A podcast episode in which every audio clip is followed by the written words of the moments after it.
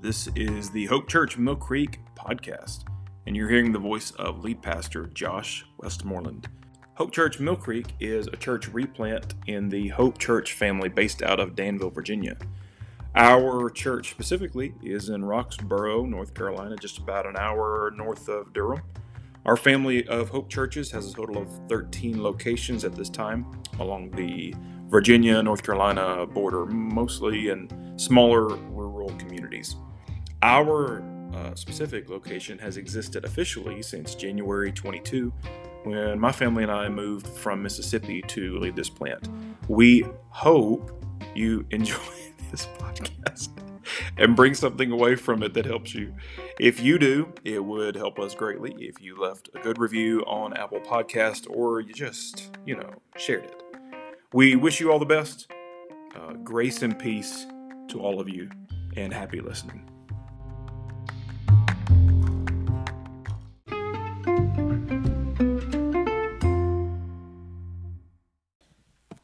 Glory, what's up, y'all? Check it out, look, man. I'm not a Bible scholar. I'm not a theologian. I'm not even a seminary graduate. I'm just a guy that God pulled out of a ditch and I can't shut up about it, you know? So check this out, though. I got to tell you my Walmart story now. So in 2006, I was a homeless drug addict, right? And I was dirty and nasty. And man, I'm sure I was up to no good. And I was walking through a Walmart, right? And I wasn't there to shop. I'm sure I was up to no good. And, and I was going through, and all of a sudden, I feel a man put his hand on my shoulder, right? And that could have been bad, you know. But, uh, but I flipped around, and I'll never forget the guy looked at me and he said, Brother, have you been set free? And I said, 27 times this year. Glory to God. True story. oh, gracious. Look, I love, I'm a recovery guy, right? I mean, I'm a recovery guy, and I'm a recovery guy because, check it out, Jesus is a recovery guy. You're all thinking about the Advent season this morning. In Luke 19:10, he said, I've come to find and restore that which was lost. Basically, he said, I've come to recover that which was lost. Because recovery is not about sobriety. Recovery is about getting something back. Recovery is about getting back the purpose that we were born for. He said in Matthew 11 28, he said, Are you tired? worn out, burned out on religion, come to me. Get away with me, and you will recover your life. So I'll start by saying that I come from a pretty good family. But actually, my father was an alcoholic who fought in Korea and Vietnam, and that presented problems of its own. When my father drank, he was physically abusive to my mother and he was mentally abusive to us kids. I grew up with an older brother and two older sisters. They're nothing at all like me. They all went to college and into the business world. Me, I grew up as a heavy kid that was picked on and scared. And at 13 years old in 1976, I smoked marijuana and drank alcohol for the first time. At last, I was accepted by some cool kids you see, we're born for community. We crave community, and we're going to find a community, whether it's a healthy community or an unhealthy community. That was the beginning of a 30 some odd year life of hopelessness.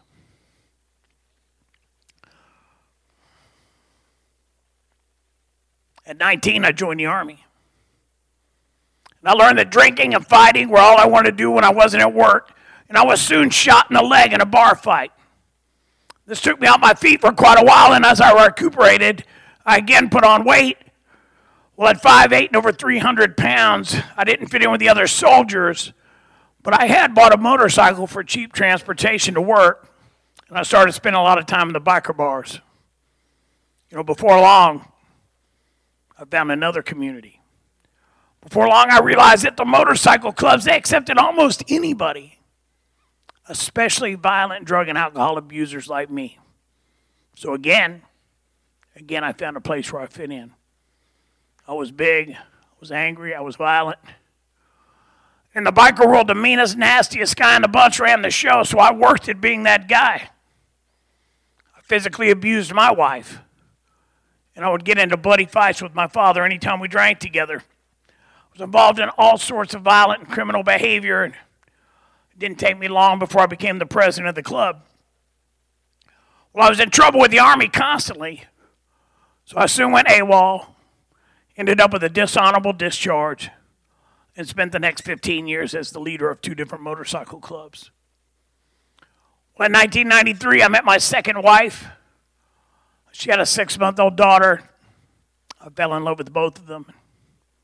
Slowly became more responsible, you know, eventually adopting my, my little girl. When she was around four years old, I decided I needed to leave the motorcycle club because I didn't want to die in some stupid bar fight caused her to grow up without a daddy. Unfortunately, I left the club, but I didn't leave the lifestyle. Alcohol, drugs, and violence. It's just who I was. So in 1998, my daughter was five, my wife was done, and she filed for divorce. At this point, I got worse. But the one thing that kept me from slipping off the deep end completely was a misplaced sense of responsibility to my daughter. I thought I was a good dad. I didn't know what that looked like. I did have her every other weekend. And I took her to the bars with me at night. And at six years old, she was forced to experience violent behavior that would have been disturbing to most adults. I used her to meet and pick up women. I rode her around on the interstate on my motorcycle when I was drunk. I can remember thinking how cute she was carrying around an empty Jim Beam bottle and a cigarette, acting like daddy. You know, I bragged about how I spent so much time with her, but in reality, I was completely unfit. I should have been put in jail. Now, at this time in my life, I was a functioning addict. I owned a successful business. I had a beach house, boats, trucks, motorcycles. I thought I was living the dream. And then Christmas of 2001, you know, sometimes life just hits a square in the headlights, you know. It was the first Christmas after my big sister suddenly died from pancreatic cancer. And I tried crack cocaine. I was almost instantly addicted. You know, I quickly went through all my savings. I was able to convince my parents that my business was failing and I needed some financial help. And so they thought they were helping me by loaning me money and credit cards. But within another year, I caused them to go into a bankruptcy. I lost it all, including my daughter. Her mother had moved and taken her would let me or my family know where she was. You know, at this point, I came back to Fayetteville, North Carolina, where my parents lived, and I continued to lie, steal, and do whatever else I had to do to get high. And I started robbing drug dealers.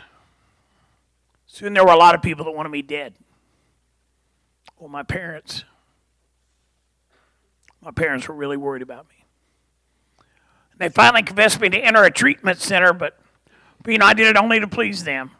I was soon having drugs delivered to me in the treatment center. It wasn't long before I was found out and I was kicked out.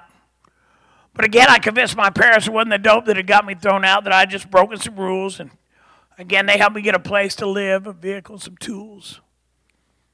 Well, I pawned the tools. I sold the furniture. And I remember talking my dad into buying me groceries that I'd take back to the grocery store for the cash to spend on crack. Then finally, at Christmas that year, I snuck into my parents' house and I stole the $100 bills that my mother intended as Christmas gifts for all the family members you know, it wasn't discovered until Christmas morning when they all opened the empty envelopes. When my mother realized what I'd done, she wanted nothing more to do with me. She told me she'd buy me a one way ticket anywhere in the country, but she didn't want me in North Carolina any longer. And I'll never forget the little card she gave me with her name and phone number on it. She asked me to please keep it in my pocket all the time so that she would at least be notified when my body was found. You know, at this point, I was on the streets of Miami, Florida, and I was robbing people and stealing, doing whatever else I had to do to get high there. It didn't take me long again to realize that I would soon be dead or in prison. So after about a month on the streets in Miami, I reached out to my parents again, and they made a deal with me.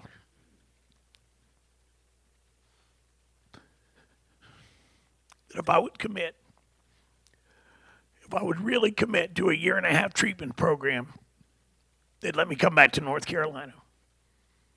So I entered treatment again for all the wrong reasons. However, it was impossible to get drugs into this place. So I decided to quit getting high, at least while I was there. Now, this place was a Christian treatment center, but I wasn't buying into any of that Jesus talk, man. I was way too smart for all that. About four months into my stay, my old girlfriend called me and told me her father had died. and She inherited some money. So she wanted me to leave treatment early, and I did. I left treatment more than a year early. Never having taken my recovery seriously, never working the steps, but feeling as though I was cured from my crack addiction. It'd be okay to drink and use other drugs. So when I got out, we bought a motor home, decided to travel the country. We did this for about six months, partying the entire time. Now, only by the grace of God was I not back on crack yet. You know, as we were traveling, we stopped in Nashville, Tennessee, and decided to buy a bar. And, you know, I would never suggest anybody to leave treatment and buy a bar. We opened a biker bar. It was called the Filling Station. And again, I thought it was living the dream booze, dope, prostitutes, gambling, violence, everything that I loved. And it would all lead me down one of the darkest paths I'd ever been on in my life. But you know, as I was surrounded by darkness, God brought me a ray of light. His name was Doc Ray. The one thing I never expected to find in the bar was a preacher. You know, Isaiah 59 1 says, Surely the arm of the Lord is not too short to save, nor his ear too dull to hear. Doc rode a motorcycle. He hung out at the biker bars ministering to us as we needed him. He was really careful to not force religion on us. He was just always there in times of crisis, offering prayer, and friendship. You know, Doc became a good friend of mine, although I wasn't buying any of his Jesus talk either. But it was really clear that he cared about me and the other bikers in the bar. Now, within six months of buying the place, I was back to smoking crack. It didn't take long for me to lose everything and become a homeless addict. My girlfriend left. I lost contact with Doc Ray and every other decent person in my life. For two and a half years, I was homeless. I ate out of dumpsters. I slept in the crawl spaces under people's houses, in abandoned cars, under bridges. I was in and out of jail. In fact, in 2006, I was arrested over 30 times. I stole cars. I robbed people. I shoplifted. And I could always lie to my father talk him into sending me money behind my mother's back, which almost caused them to divorce.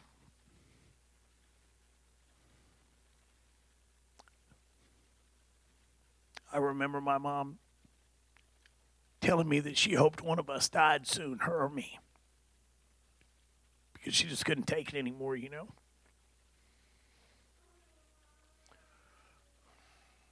In March 1st of 2007, I'd been on a binge for days. It was about 3 o'clock in the morning, and I, I ran out of dope, but I still had some money in my pocket. So at 3 o'clock in the morning, in a ragged, falling apart borrowed truck with expired tags, knowing there were warrants for my arrest and driving with no license, I headed into one of the worst dope spots in East Nashville. And of course, I was pulled over and arrested. By the way, when I was arrested that night, they weighed me in at 108 pounds and I was covered with open sores due to staph infection. You can still see the white scars all over me. But going to jail that morning was one of the best things that ever happened to me in my life. I was arrested on a probation violation because of the nature of the charge. My dad couldn't bond me out. But you know what? I did get out.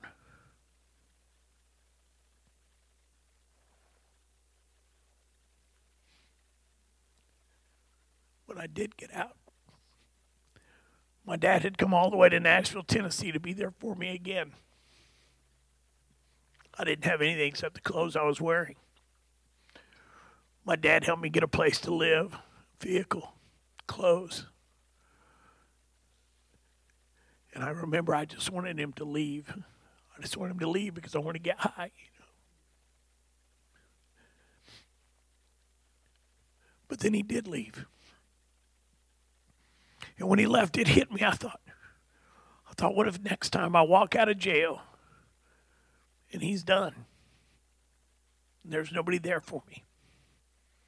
You know, I had what we call in recovery a moment of clarity. And I made a decision to quit getting high. I didn't know how to do it, but I decided I was going to figure it out. But I'll tell you, the first time my father couldn't bond me out, I hit bottom. Sometimes wonder how much sooner I might have had that moment of clarity if I wasn't being enabled by him. You know, it was all done in love. He thought he was keeping me alive. But really, you know, he almost loved me to death. Now, As I made the decision to quit getting high, I tried to think of anybody I knew in Nashville that didn't. And the only person I could think of was that biker preacher guy, Doc Ray. I looked up his number and I called him. He was so happy to hear from me. He invited me to church. I still thought church was just a weekly inconvenience where a bunch of holy people got together, you know. But, I knew I had to get around some different kind of people. So I showed up that next Sunday, hair down to my waist, white t shirt, blue jeans. And I walked in that place and I was counting on the judgment because I didn't want to be there, you know. I didn't know where else to go. But I'll tell you something. It never came. Those people in that little church on Franklin Pike in Nashville, Tennessee, they were so sweet to me. They encouraged me. They loved on me. They told me that I had a purpose. You know, I decided to come back the next week. And that next week, man, I really had no idea what was in store for me, and it's kind of hard to describe. You know, I didn't, I didn't come forward for an altar call. I didn't put my hand in the air. But I can tell you, on April 22nd, 2007, I had a real life encounter with Jesus Christ, and my life was changed forever. You know, the psalmist says it like this He says, He lifted me out of the slimy pit, out of the mud and the muck. He set my feet on a rock and he gave me a firm place to stand. You know, within three weeks of my salvation, I went to a church dinner and I sat by a couple I'd never met, Jim and Deb. I'll never forget them. I began to tell them a little bit about my story and wanted to meet some other Christians. And they told me about a ministry they went to at another church on Friday nights called Celebrate Recovery. They invited me the following Friday. But I remember telling them how Jesus had delivered me from my addiction. I didn't need a recovery ministry. I'm going to tell you something recovery is much bigger than sobriety. Well, they convinced me that I'd be able to make some Christian friends there, and so I finally agreed to go. And I'll tell you what, I was scared to death to walk into that place that night. Me, the guy that robbed drug dealers at gunpoint. You see, I knew enough about recovery. I knew recovery required honesty, man, and I knew that if I was to go in there, man, I was going to have to tell people who I really was. I was going to have to drop the mask, you know. And I was afraid when people found out who I really was, they wouldn't want nothing to do with me. But once I got inside that place, man, I was amazed. Just a bunch of screwed up people that loved Jesus, you know. I remember how freeing it was to attend a share group and to listen to others like me. I realized I wasn't alone in my struggle and I was able to be honest about myself without shame or embarrassment. I realized I didn't have to be perfect to be a Christian. You know, the love, acceptance, and freedom I felt there, they were beyond comparison. I can remember leaving there on Friday nights and just thinking all week about getting back there the next Friday. Within two months of attending, I began working the Christ centered 12 steps and I found a sponsor. I committed fully to the program. You see, I realized that the drugs never were my problem. The drugs are how I was trying to deal with my problem.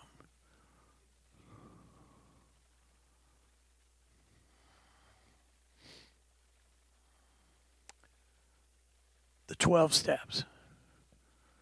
I know most of you have heard of the 12 steps, right? If you haven't heard of it through the Christ centered program, you've heard of it in Alcoholics Anonymous or Narcotics Anonymous.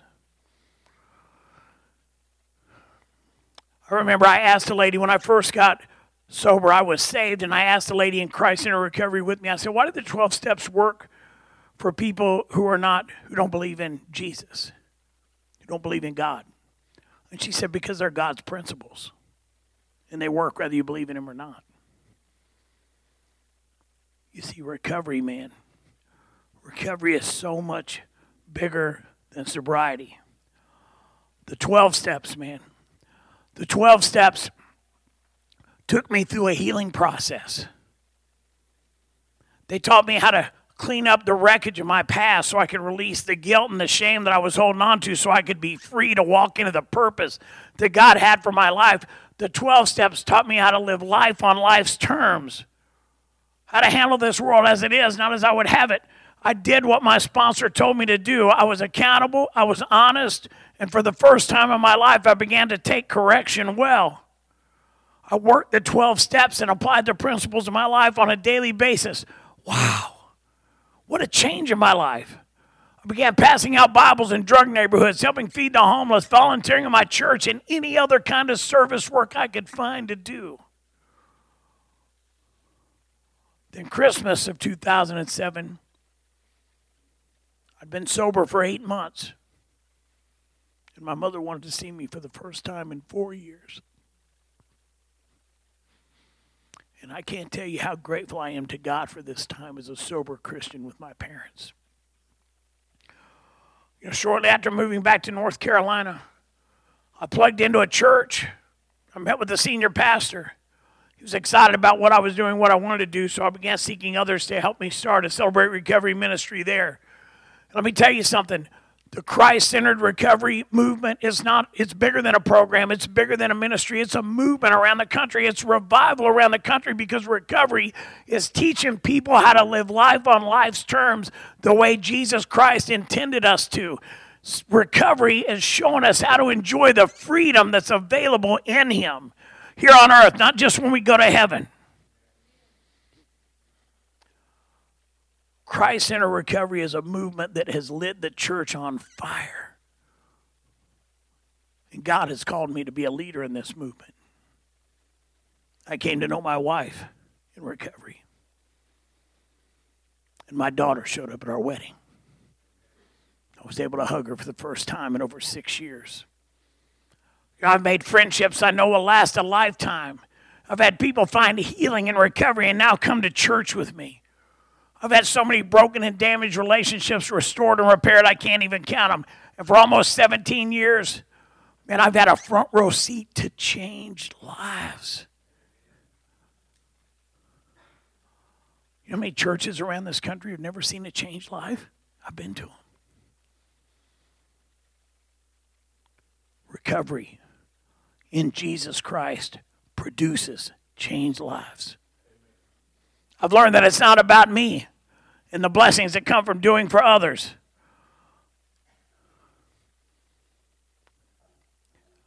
In Jesus, in recovery,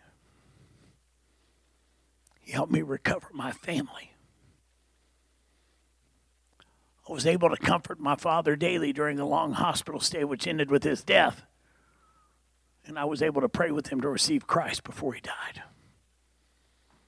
I spent eight years, eight sober years, living on my mother. She could count on me. And I was there for until she took her very last breath. And I'll never forget the day she told me how proud she was of the man that I'd become. My daughter, her mother died tragically while I was in my addiction, but now she has a father. God has restored our relationship. She's forgiven me. She even brags about me being her daddy. I have a beautiful Christian wife with a wonderful new family that love me. I have the most amazing friends in the world. I own a successful business. And yes, glory to God, I don't have a Harley Davidson. I have a collection of Harley Davidsons. Yes. Hallelujah. You know, God has used me in many ways over the last 16 years. In 2008, I started to celebrate recovery at Mount Carmel Church in Fayetteville, North Carolina, and served as the ministry leader there for seven years. In 2010, I came on board the Celebrate Recovery Southeastern team as a North Carolina state representative, and I served in that role for seven years. In 2011, I finished school and I was ordained as a pastor. You know, I've come to realize that my decision to accept Jesus Christ as my Lord and Savior has changed not only my life, the lives of my family, my friends, and so many others. God has turned my mess into His message, and I've been blessed to share my story all over the country. Look, since accepting Christ, your life is truly incredible, right? But it's not perfect. You know, in April of 2013, my wife and I separated. See, we just couldn't seem to get along. The truth is, we married soon after meeting, and it didn't take us long to realize we just weren't much alike. You know, although we had separated, we didn't want to give up on our marriage. Sought professional help by way of a Christian counselor. I'll tell you guys something. It took more than prayer. It took work, commitment, and then the miracle happened. We began to apply the principles of recovery to our marriage. Recovery showed me that I couldn't fix or blame Pamela. I could only work on my part, on my character defects. You know, God did a work of healing and restoration in our marriage as we both began to take responsibility rather than blaming one another. Today, we still got some issues, huh, sweetheart? But we're learning to accept the things in each other that we cannot change and to change the things in ourselves that we can. In 2016, after putting the biker lifestyle behind me for nine years, associating that lifestyle with all my bad behavior, God told me it was okay to ride a motorcycle for Christ's sake. In the following weeks, He used me to start Broken Chains. We're a fellowship of bikers and motorcycle enthusiasts who have found hope and healing in Jesus Christ through the Christ centered recovery process, helping others to realize that change is possible. In the last six years, we've grown to over 6,000 members. We're in all 50 states. We're in 10 countries around the world, and we're an army of hope dealers letting people know that healing is available, that change is possible, that hope is real. In 2017, I was asked to share my story at the Celebrate Recovery Summit in front of thousands of people, which was more than I ever imagined. But I had no idea that John Baker, the founder of Celebrate Recovery, would ask me to join the CR national team to help oversee and facilitate over 38,000 ministries around the country. You know, serving on the Celebrate Recovery national team for six years was one of the greatest honors in my life. But earlier this year, I stepped away from that role to do what God, what God has called me to do, and that's to be a motorcycle missionary. And that just means that I'm a Christian biker using my appearance, my lifestyle, my motorcycle to break down barriers, keeping people from knowing the hope and freedom that are available in Jesus Christ. In the last six years, I've ridden my motorcycle over 150,000 miles. I've been to churches all over this country. But where God uses me the most and is out there. Because out there, people are dying. I connect with people, like the pastor said, at the gas stations, in the restaurants, in the motorcycle shops, convenience stores, hotels. There's a bunch of people out there that feel comfortable talking to a guy that looks like me. And they're all asking me the same question Is there any hope? You know, 100,000 people have died from drug overdose in the last year. Every five minutes. Today, in the greatest country in the world, 130 people will take their own life. Is there any hope? You know, you can live for 40 days with no food. You can live for four days with no water. You can even live for four minutes with no air, but you can't live for four seconds with no hope. And people out there are dying because they need what we have. In fact, there's an Narcan back there on my table. Take it. Free. You need to have it. You might be able to save somebody's life. You know, I'm so grateful to my Lord and Savior Jesus Christ for my salvation. But I'm here to tell you guys that's the easy part. That's the free part, right? You can't you can't earn it, you can't be good enough, you can't buy it. It's a free gift. You just have to accept it. That's the easy part. But man, that don't that don't buy you a bit of freedom here on earth. Freedom here on earth, man. It'll cost you your very life, everything. I've learned it, man to a life of surrender, sacrifice, service, and sharing. I have found recovery. I have found the purpose that God created for me to do. I'm grateful to my Lord and Savior for my salvation, and I'm grateful for Christ centered recovery, which has shown me how to plug into the power that He came that I could have for my life. 16 years later, you'll find me in a recovery meeting every week. Every week, man, because see, it ain't about sobriety. It's about recovery. The truth is, since I made the decision over 16 years ago to quit getting high, I've been through the illness and death of my father, my mother, my big brother, my best friend in a tragic motorcycle accident. I've been through a marriage separation, a cancer diagnosis, radiation treatments. I've dealt with despair, anger, frustration. But I'm sober today. And I'm not only sober, I continue to grow in my spiritual and emotional maturity because of the recovery process. And I'm going to be okay. I don't have to turn to drugs or alcohol or violence to deal with my problems anymore. I go to you guys, right? I've got a family all over the world in the body of Christ, man. And I get to meet Jesus in every hug, every smile, every encouraging word. And you see, today, one day at a time. Jesus said that first, way before Bill W., right? One day at a time. I am living the dream. You see, 6,122 days ago,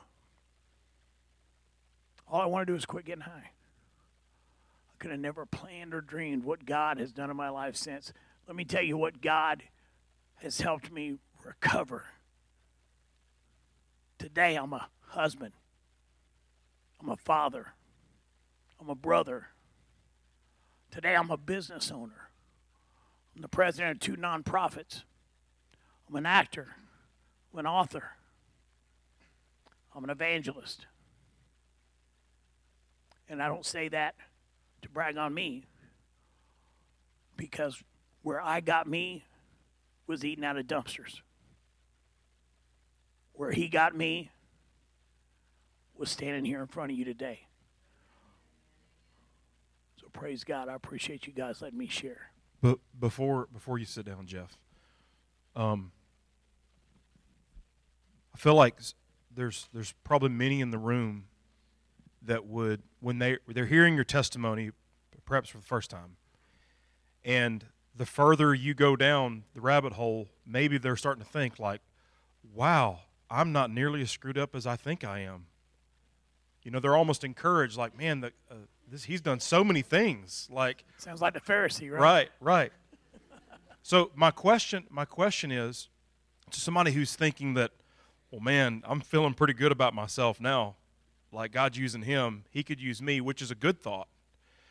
But it comes from a, a, a an angle of error, and that's like, hey, I've I've kept all these rules. I haven't done all these things.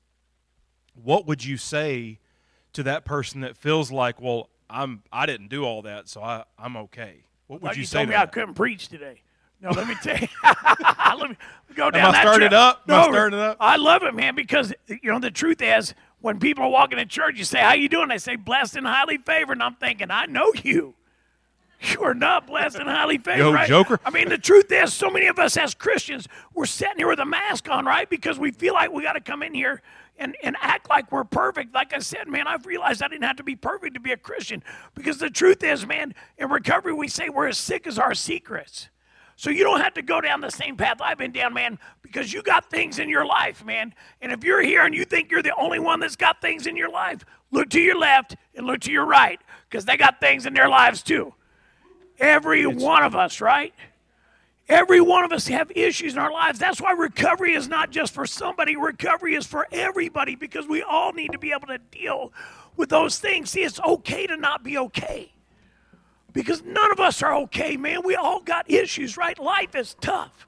It don't matter if you're black or white, man, if you're rich or poor, if you got a job or you're unemployed, if you're a felon or somebody that's never been to jail, man. Life is tough. Look at the look at the movie stars that are killing themselves, right? No matter about the money you got or the stature you have, life is tough for everybody.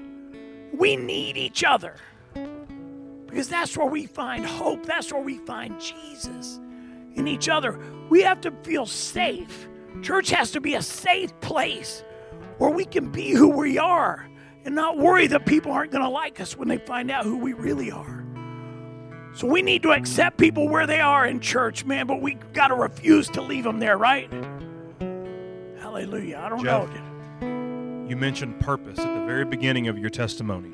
You recovered purpose, meaning what to to every, everyone in this room.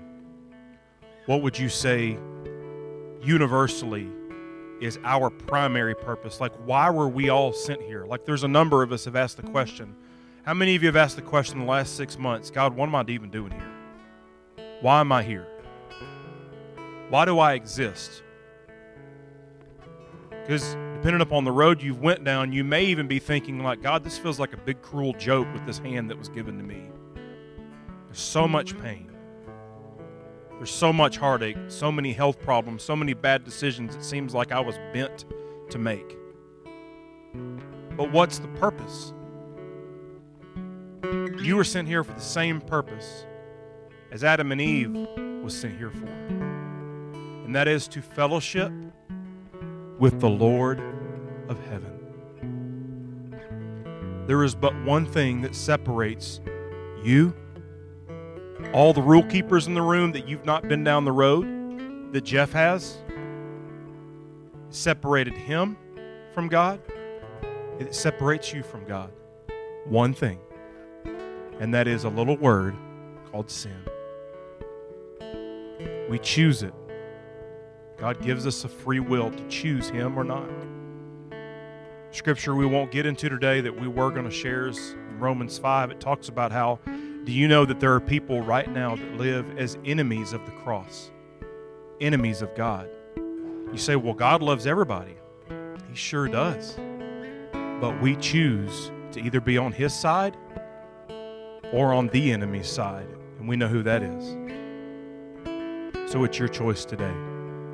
Whether you say, Well, I've never done drugs, I've never drank alcohol, I've never done this, I've never done that, you are still as separated from God as any other person, no matter where you've been. It's our choice. Will you make the same choice that Jeff had to make? Will you make the same choice that I've made and that anybody who knows Jesus in here has had to come to his feet and just open your hands and say, I don't even know what to do. I don't understand it. I just know I need help. And would you accept him? Accept that Jesus is who he said he was, that the Father sent him, Spirit empowered him, and he died for me and you. Would you accept that today?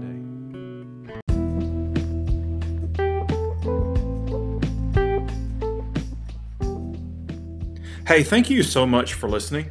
It, it means the world to me that you would take the time to listen to our sermons. If you if you'd like to connect with us, shoot us an email at office at hopechurchmillcreek.com. That's office at hopechurchmillcreek.com. Or just come by for a service in person, 10:30 a.m. Sunday mornings. Address is 1562 Mill Creek Road, Roxboro, North Carolina. Uh, I would love to meet you in person, and um, I guess that's all for now. So don't forget to leave a review on Apple Podcast if you would kindly. We pray that you'd have a great day. Uh, for Hope Church Mill Creek, I'm Pastor Josh. Grace and peace.